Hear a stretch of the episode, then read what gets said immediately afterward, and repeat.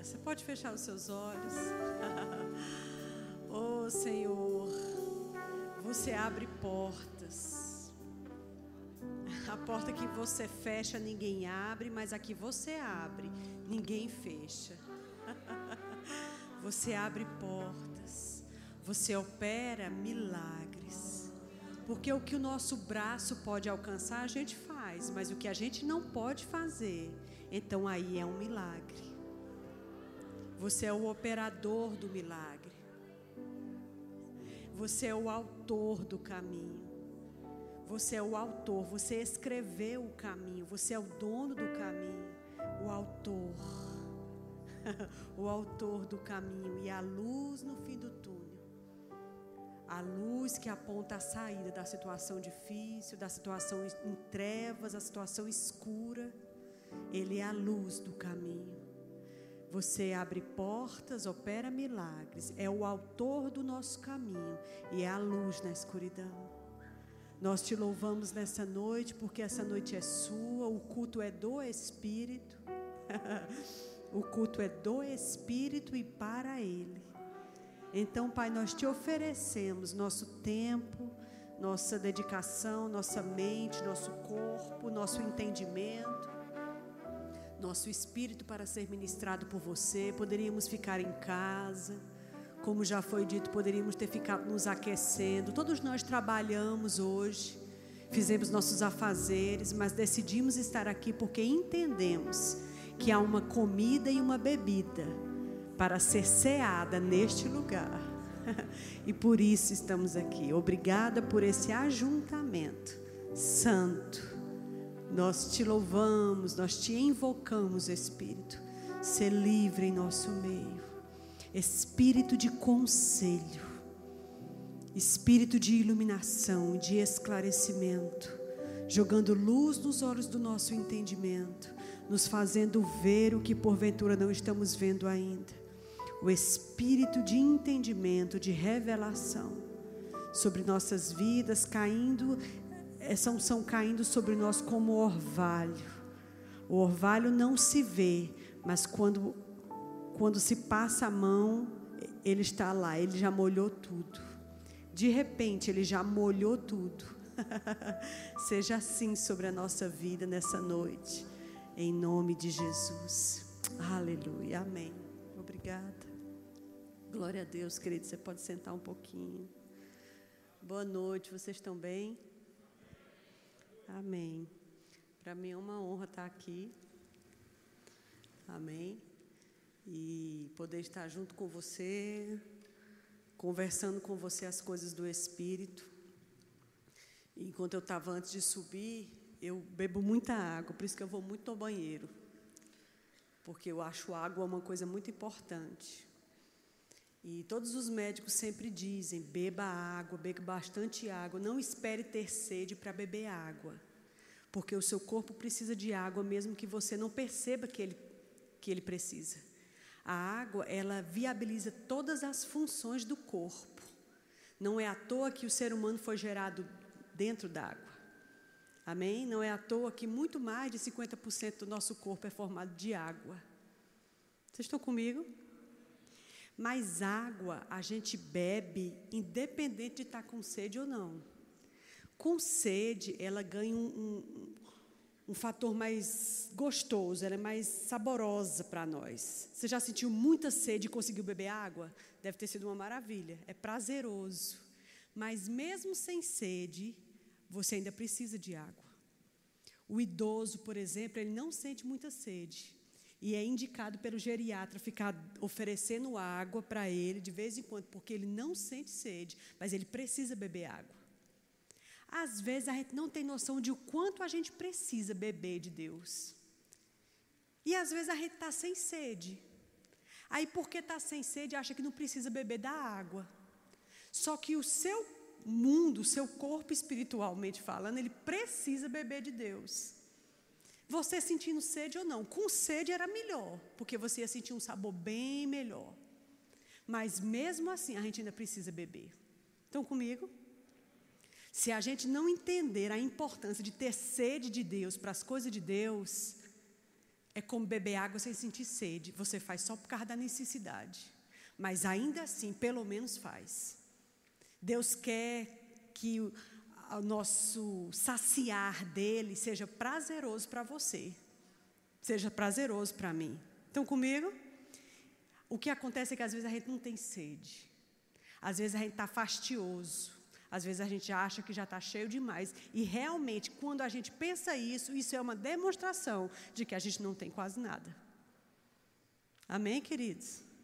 Com mais sede, fica mais gostoso. Tudo bem? Amém? Então, como o culto é do Espírito, a gente planeja algumas coisas, anota algumas coisas, mas a gente fica na dependência do que Ele mesmo desejar fazer. E eu tenho sim um, um norte, eu tenho uma, uma, uma, veia, e é sobre isso que a gente vai começar a falar, e depois a gente vai ver o que, é que precisa ser feito, o que, é que precisa ser distribuído, amém? Quem é que está com sede, quem é que quer beber, quem tanto faz, se tiver, tá bom, se não tiver, também tá bom. E é isso aí é que Deus mesmo sabe distinguir no meio de cada um de nós o nível de sede que cada um tem. Amém? Estão comigo? Amém. Então vamos lá. Eu quero que a gente comece, por favor, abrindo em 1 Timóteo 2,4.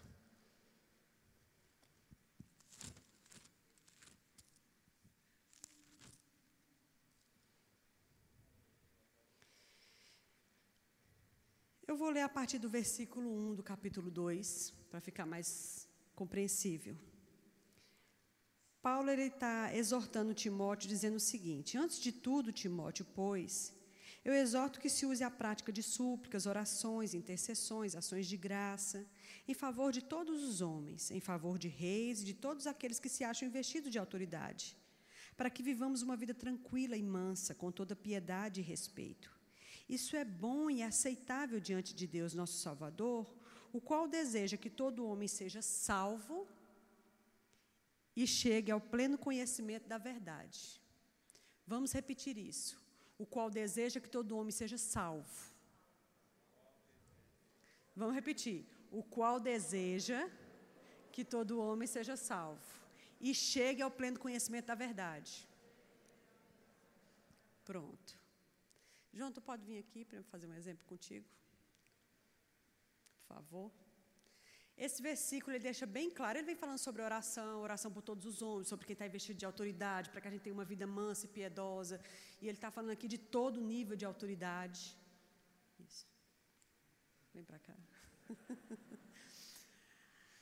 Aí ele diz que Deus, isso é bom, é agradável diante de Deus, o qual deseja.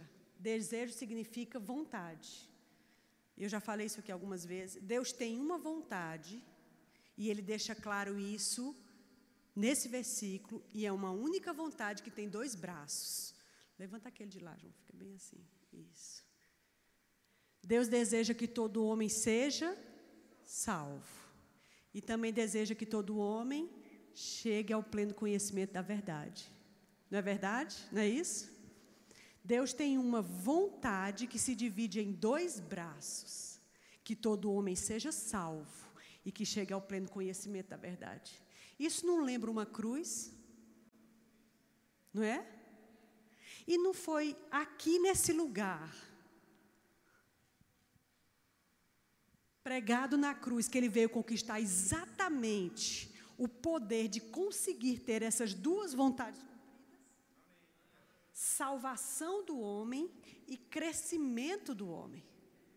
Essa é a vontade plena. Para isso ele veio para a cruz para conseguir a salvação da humanidade na cruz, o pecado, a força do pecado sobre o homem foi quebrado. Então ele conquistou salvação. Mas ele não terminou na salvação. Ele também quer que, uma vez salvo, a gente continue crescendo, conhecendo a plenitude, chegando na plenitude do conhecimento do seu filho. Janaíne, qual é a vontade que Deus se importa mais? É essa ou é aquela? Nenhuma das duas. Ele se importa igualmente com as duas. Porque para isso Amém? Pense sobre isso. Uma única vontade dividida em dois braços. Obrigada, filho. cansado já. Eu ia falar mais, mas você estava cansado aí. Toda vez que você ver a cruz, você vai lembrar que Deus tem uma vontade que se divide em dois braços: salvar a humanidade, mas também fazê-la crescer ou mantê-la salva. Amém? A gente está, em nome de Jesus, saindo de uma pandemia. Estamos saindo desse negócio, em nome de Jesus. Mas eu fico pensando que mundo pós-pandemia aguarda a igreja. Que mundo pós-pandemia aguarda você e a mim? Uma vez que essa vontade de Deus, que se divide em dois braços, está altamente em vigor. altamente em vigor. Deus não mudou a sua vontade nem o seu plano por coisa nenhuma. Já falamos isso aqui, muitos me já falaram, você já ouviu em lives. E eu quero que você preste bem atenção a gente está realmente caminhando para as últimas das últimas coisas. Eu tenho falado onde a gente estava ministrando, que eu vejo como se a igreja, se você já andou de avião, né, você já voou, você chega no aeroporto, agora não porque você faz online, já faz em casa, alguma coisa assim, você pode conseguir o QR Code e aquilo ali já é o seu cartão de embarque, vamos dizer assim, mas em linhas gerais você se apresenta no check-in. Quando você chega no check-in, o que, que o check-in é? Para checar. Ele vai atestar que você é realmente um passageiro daquela aeronave. Então, quando você chega lá, quando eu chego lá, ele perde logo o uh, documento com foto ou para, documento com identificação. Ele quer identificar você. Ele olha para o seu nome, se confere na tela, ele olha para a sua foto para ver se bate com o seu rosto, ele vai conferir essa pessoa é realmente um passageiro? Você entende? Check-in é para checar. Eu entendo como se a igreja estivesse no check-in. A gente chegou no check-in. As situações que vivemos e as que viveremos, elas estão estreitando as coisas para checar quem realmente ainda está com a passagem. Porque ninguém pagou pela passagem. Jesus pagou, porque até porque essa passagem era alta demais para qualquer um de nós. Então a gente pode dizer que a passagem chegou na minha mão e na sua de graça, entre aspas. Você, você não pagou por ela. Mas faz quantos anos você está com essa passagem? Eu estou com ela há mais de 26, porque eu me converti com 16, estou com 45, faça as contas aí. Faz todos esses anos que eu estou com essa passagem.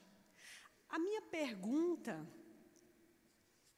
Supor que aqui é o meu, minha passagem. A minha pergunta é: como cada um de nós tem tratado a passagem? Tem gente que já faz tanto tempo que está com a passagem, que já está tratando ela de qualquer jeito. Que já joga ela de qualquer jeito, que já. já... Não, aqui está garantido, aqui qualquer, qualquer hora a gente está subindo. Eu já estou sabendo, já faz muito tempo que eu ouço isso. Só que o check-in, querido, vai atestar se eu e você ainda estamos aptos para embarcar na aeronave.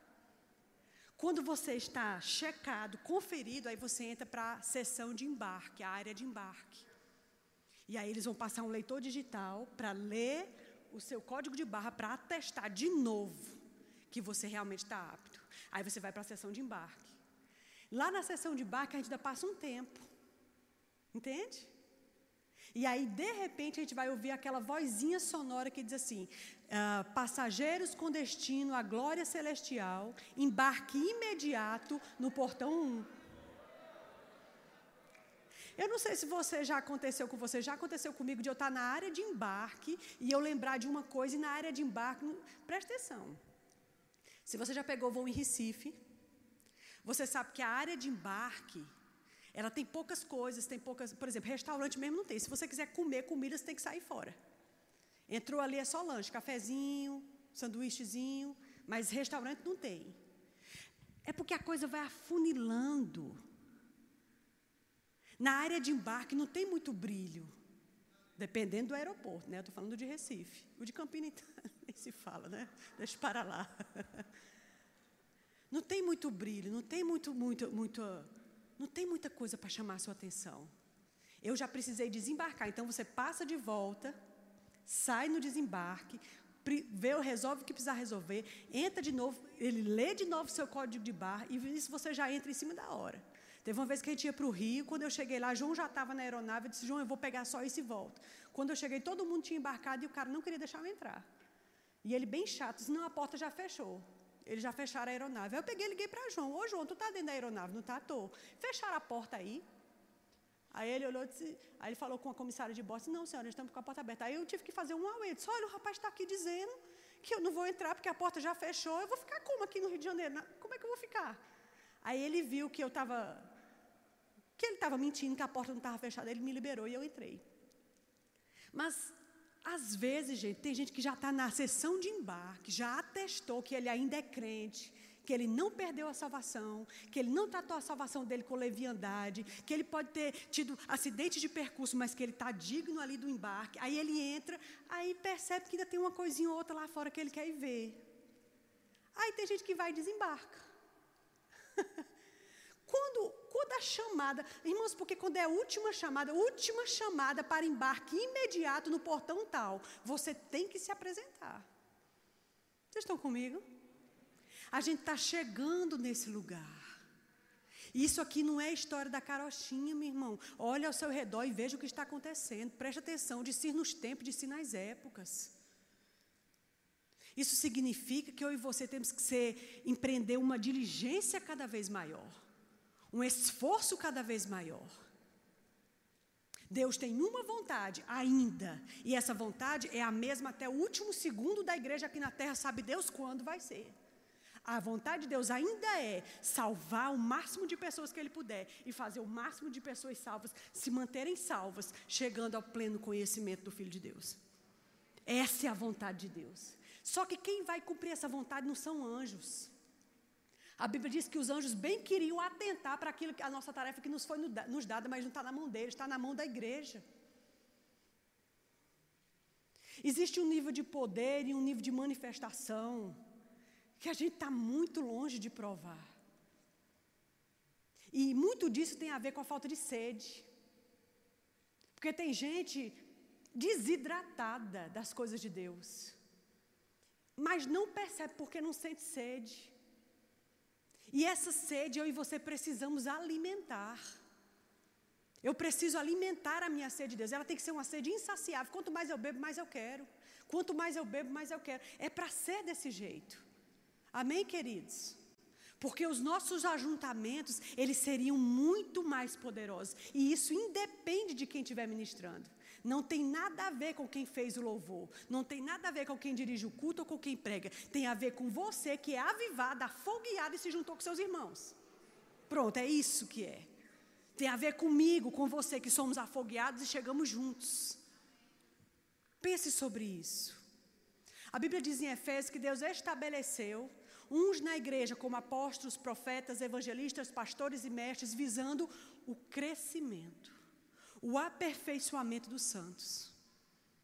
O desempenho do seu, da sua tarefa, do seu ministério, até que todos cheguemos à plenitude, à maturidade de Cristo. Quer dizer, ele tem esse alvo de crescimento.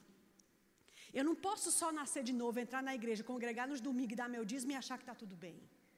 Há um crescimento e um desenvolvimento que eu preciso fazer, que você precisa fazer, e ninguém vai fazer ele por você. E eu digo a você: só ouvir a palavra do pastor no domingo não é suficiente para fazer ninguém crescer. E sem esse amadurecimento, eu e você não vamos conseguir enfrentar o que está nos aguardando aí na frente. Você entende, queridos? E Deus vem nos alertando já faz tempo, faz tempo, não é coisa da agora da pandemia, não. Que eu e você temos que desenvolver a nossa vida com uma velocidade um pouquinho acelerada.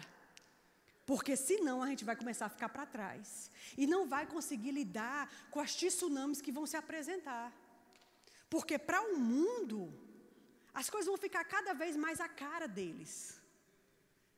Esse mundo velho que a gente está aqui embaixo está ficando cada vez mais parecido com o seu imperador. O mundo que jaz no maligno. A Bíblia não diz que está no maligno, a Bíblia não diz que pertence ao maligno. Poderia ter usado esses termos, mas diz que jaz. Sabe o que é jaz? Está morto em. Aqui jaz o corpo de fulano de tal. Está enterrado em, está morto neste lugar. O mundo está morto no maligno. E o mundo está tomando cada vez mais a cara do seu imperador.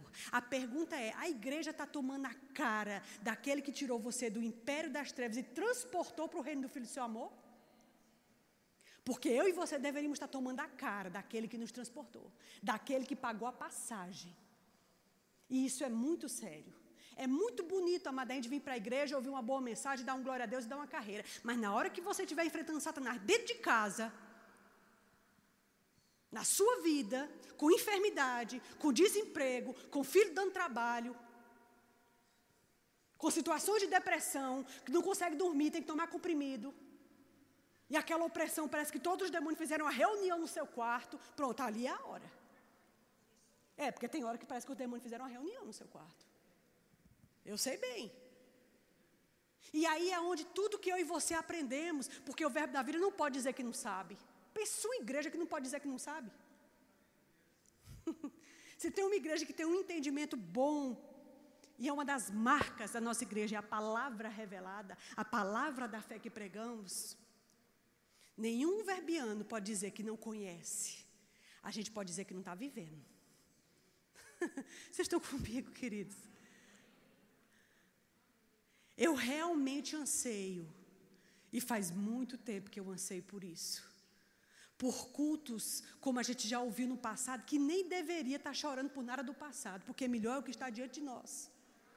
Porque se as últimas coisas são melhores do que as primeiras, eu imagino o que tem adiante de nós.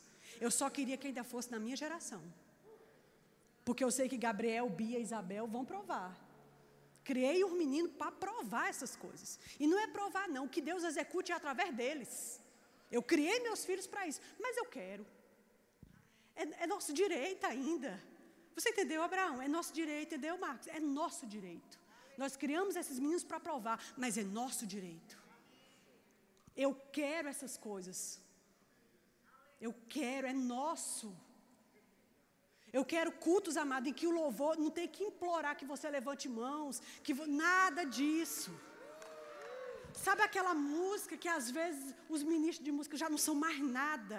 E, e todo mundo é envolvido e as pessoas são saradas exatamente ali onde elas estão, elas não sabem nem explicar. O perdido começa a chorar, ele não sabe nem explicar o que está acontecendo, porque Deus varre a igreja de frente para trás, de frente para frente. É uma coisa fantástica. É uma coisa fantástica. Nós precisamos dessas coisas. E tudo isso é tão nosso, é tão disponível, é tão acessível. Talvez falte sede. Tem mais uma outra coisa, a Bíblia diz que sem fé é impossível agradar a Deus. Diz que Deus galardoa aqueles que o buscam. Aí eu fico pensando, quem não busca? Se Deus se torna galardão dos que o buscam, então quem não busca? Aí a gente não tem uma vida em casa buscando a Deus, mas quer chegar na igreja e pegar fogo. Não rola. Não rola, não dá. Pense sobre isso. Eu me sinto muito estimulada, amado, muito agoniada para as coisas que Deus precisa fazer através de mim e de você nos próximos anos. Quando essa pandemia acabar, nós vamos pegar uma geração pós-pandemia. O povo vem arrasado. O povo vem apavorado. O que, o que contraíram de síndrome do pânico, de doenças crônicas, psicossomáticas, não é brincadeira. Quem tem a resposta e o abraço verdadeiro é a igreja. Quem tem um prato de sopa quente para o um miserável, que já era pobre, só que agora ele está miserável, deveria ser a igreja. Vocês estão comigo? Deus, Ele separou esses cinco dons ministeriais, nada mais é, amado, que sempre foi para cumprir essa vontade dEle.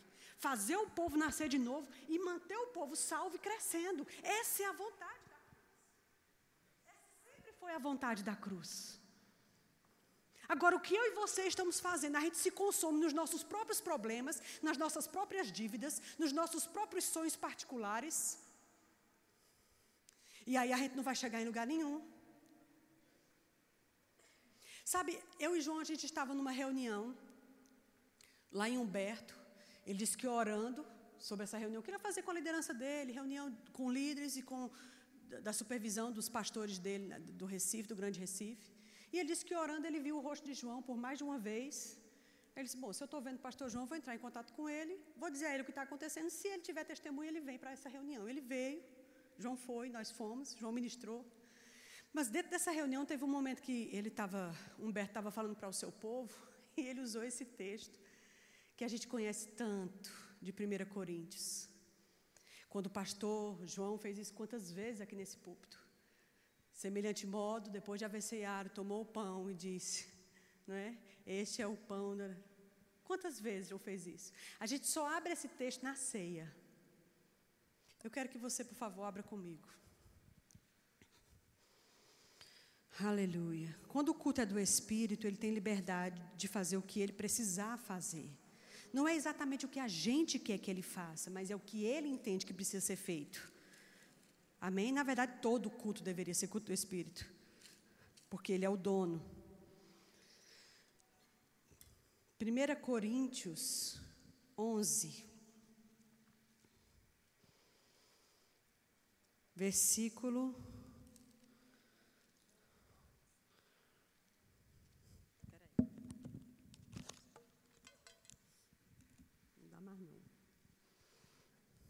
Porque eu recebi do Senhor o que também vos entreguei, que o Senhor Jesus, na noite que foi traído, tomou o pão e, tendo dado graças, o partiu e disse: Esse é meu corpo, que é dado por vós. Fazei isso em memória de mim. Por semelhante modo também, depois de haver ceado, tomou o cálice, dizendo: Este é o cálice da nova aliança do meu sangue. Fazei isso todas as vezes que beberdes em memória de mim. Porque todas as vezes que comerdes esse pão e beberdes esse cálice, vocês anunciam a morte do Senhor, até que ele venha. Por isso, aquele que come o pão e bebe o cálice do Senhor indignamente, será réu no corpo e do sangue do Senhor. Examine-se, pois, o homem a si mesmo. E assim ele coma do pão e beba do cálice, pois quem come e bebe sem discernir o corpo, come e bebe juízo para si. Eis a razão porque há entre vós muitos fracos, doentes e não poucos que dormem. Abriu essa passagem, a gente pensa, eita, vai ter ceia. Mas eu quero tirar um pouquinho a sua cabeça da ceia e avaliar só essa parte final que ele está falando. Ele diz: Por isso avalie-se o homem a si mesmo. E não é só em dia de tomar ceia, porque a ceia, gente, é uma vez no mês. Teoricamente aqui, porque a ceia você pode fazer na sua casa quando você quiser, não tem problema nenhum. Se a gente for avaliar a nossa vida uma vez no mês, é muito pouco. Fique comigo. Mas uma vez que formos fazer essa ceia, seja ela quantas vezes for, ele diz: avalie-se a si mesmo. Veja se você está discernindo o corpo de Cristo. Porque por não discernir o corpo de Cristo, é que há no vosso meio fracos, doentes e não poucos que dormem. Dormem é morrer. Amém? Fracos, doentes e não poucos que morrem. Por causa de quê? Por não discernir o corpo. Quem é o corpo? O que é o corpo de Cristo? É essa pessoa que está sentada aí, ou do seu lado, ou o mais próximo possível de você. Essa pessoa, se é nascida de novo, essa pessoa é o corpo de Cristo. E há em nosso meio fracos, doentes, e não poucos que, que partem porque não discernem o corpo. Gente, eu acho isso fantástico. A gente, quando vai ceiar, não sei você, eu peço, eu lembro, eu lembro de alguma coisa que eu fiz, aí falei uma palavra áspera com o João, aquela negligência que eu tive quando Deus me convocou para orar e fui pedindo perdão. Você fica fazendo aquela varredura, certíssimo. Mas ele está falando sobre não discernir os irmãos não discernir o ser humano. E isso vai nos enfraquecer. A Bíblia diz que onde há divisão e facção, todo tipo, lá em Tiago, todo tipo de mal está livre para operar. Você sabe o que significa todo tipo de mal? Gente, todo tipo de mal, Satanás vai tirar um do unité para ver qual é o que ele vai fazer. Todo tipo de mal é qualquer mal. É um atropelamento, é um esfaqueamento, é um roubo, é um câncer todo tipo de mal, onde há divisões e facções. Não discernir o corpo. Deixa eu te dizer uma coisa: não carregue mágoa. cada vez mais eu tenho sido convencida. E Deus trata comigo pessoalmente. Janaína, não carregue mágoa.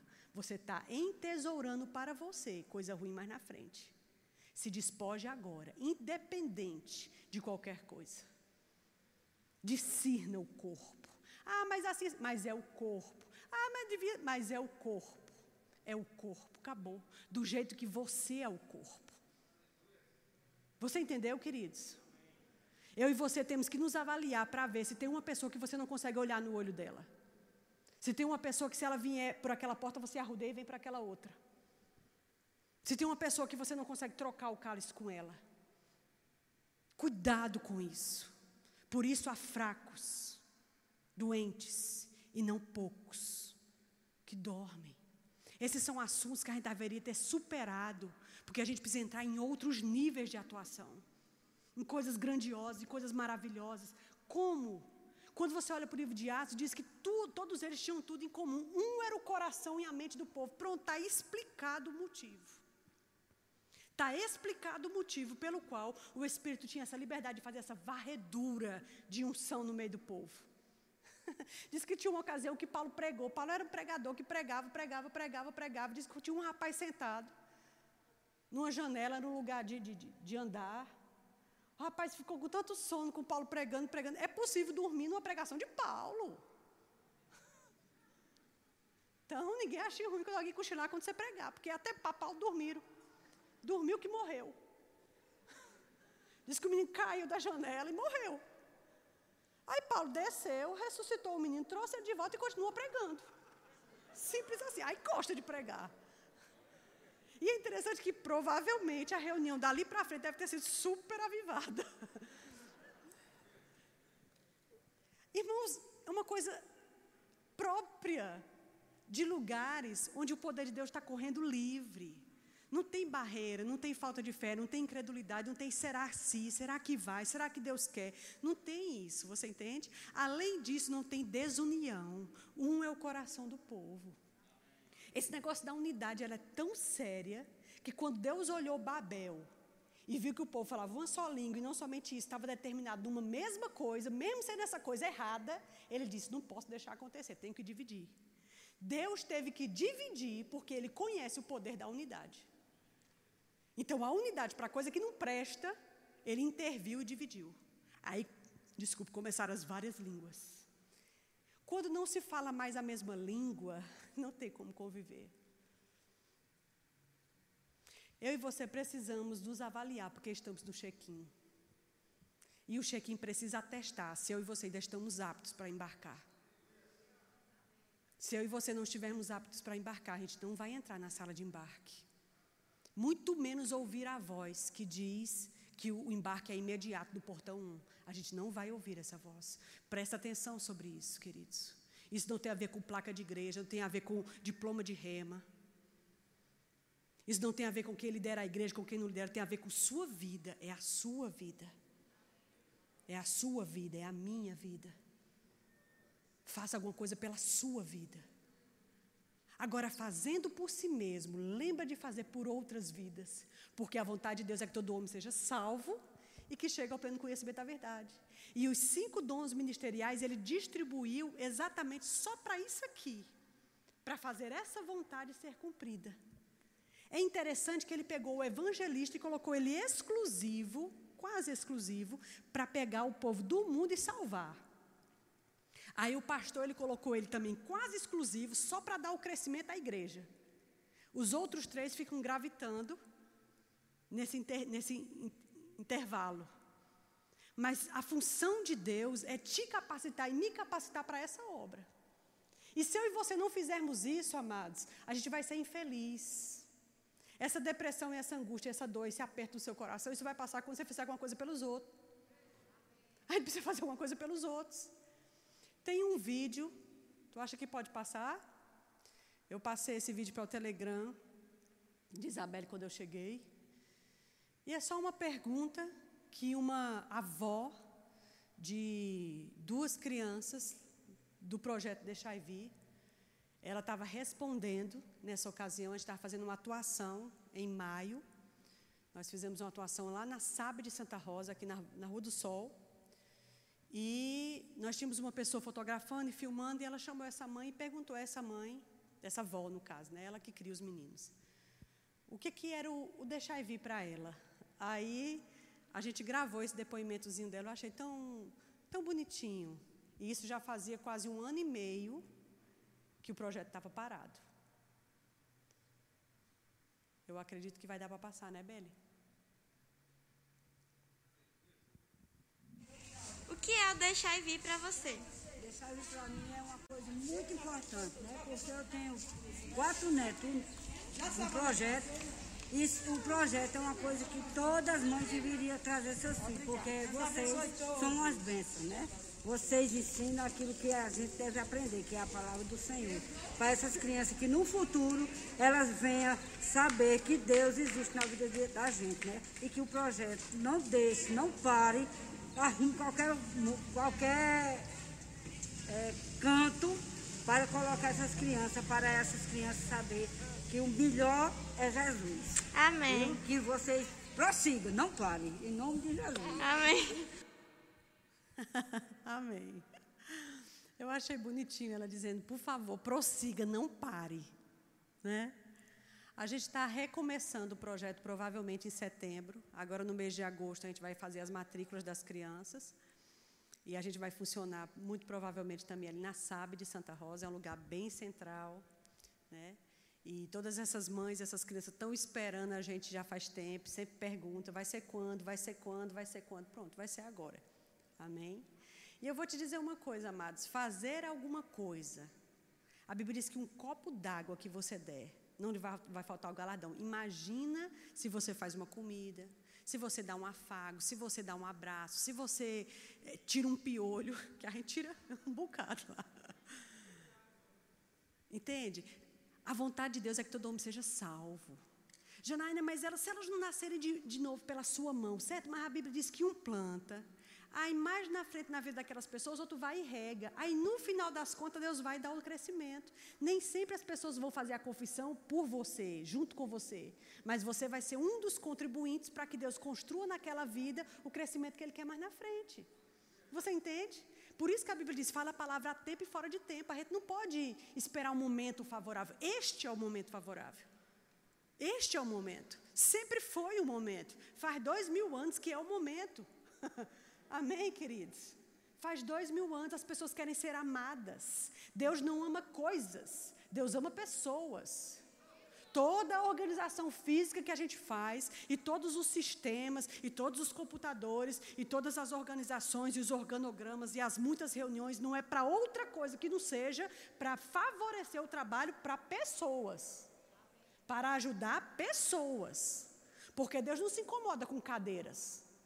Deus não se incomoda com computador nem com, com, com, com espaço físico. Deus quer gente. Se cuidamos bem desse lugar, é porque as pessoas precisam estar bem nesse lugar. É para que mais pecadores possam entrar aqui e ouvir a palavra. É para que a gente possa ter um culto do Espírito Santo, por exemplo, cheio, que a gente tenha que pedir o povo para ter afastamento.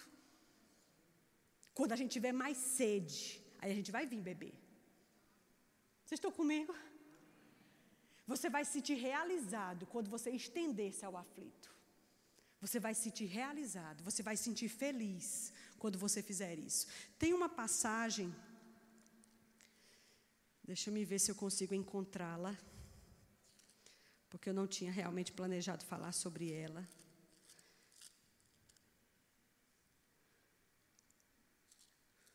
Mas ela é muito importante nesse momento. João, vem cá. Me ajuda aqui.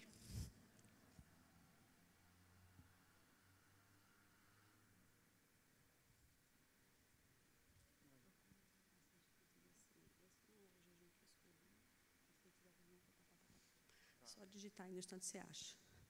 É bom ter auxiliadores. Amém?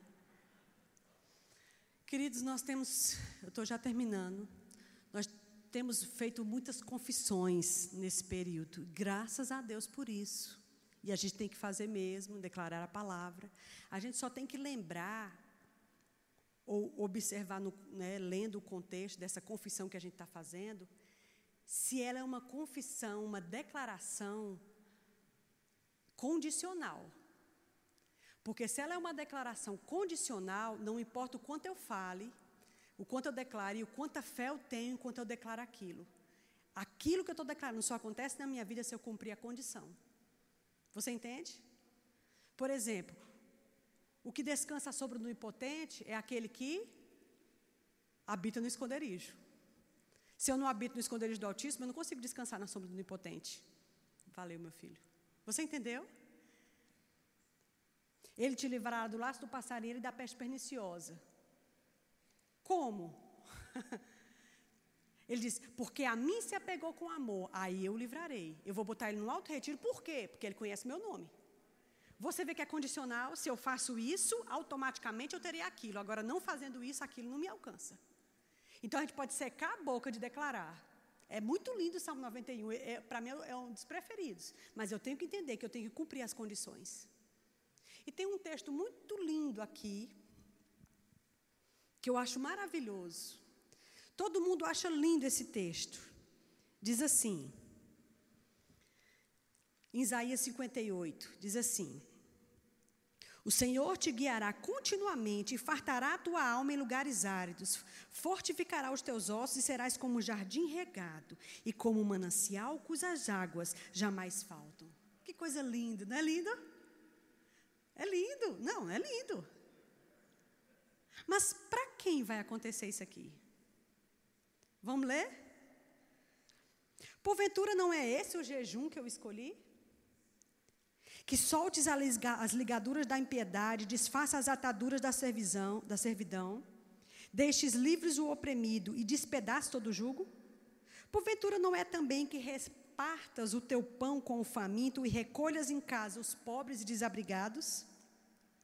E se vires o nu, cubras e não te escondas do teu semelhante, então romperá a tua luz.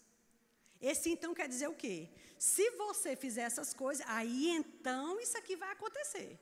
Então romperá a tua luz como a alva e a tua cura, diga cura.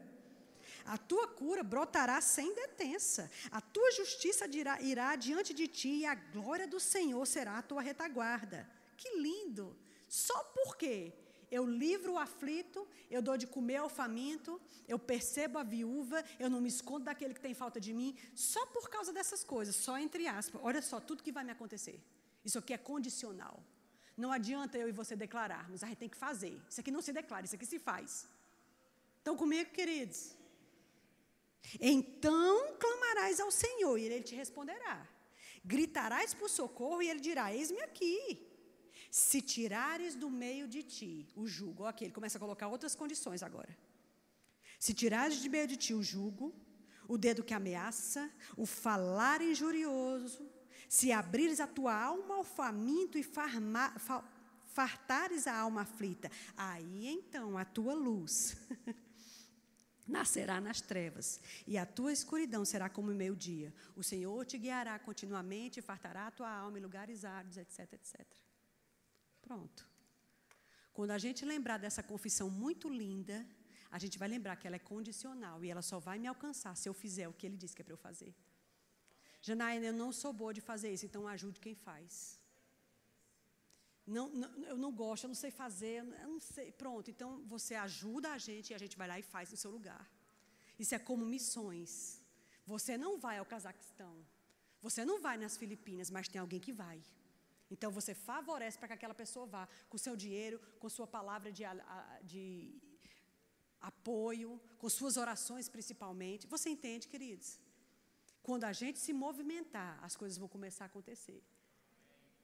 Pense sobre isso. Eu quero que você fique de pé.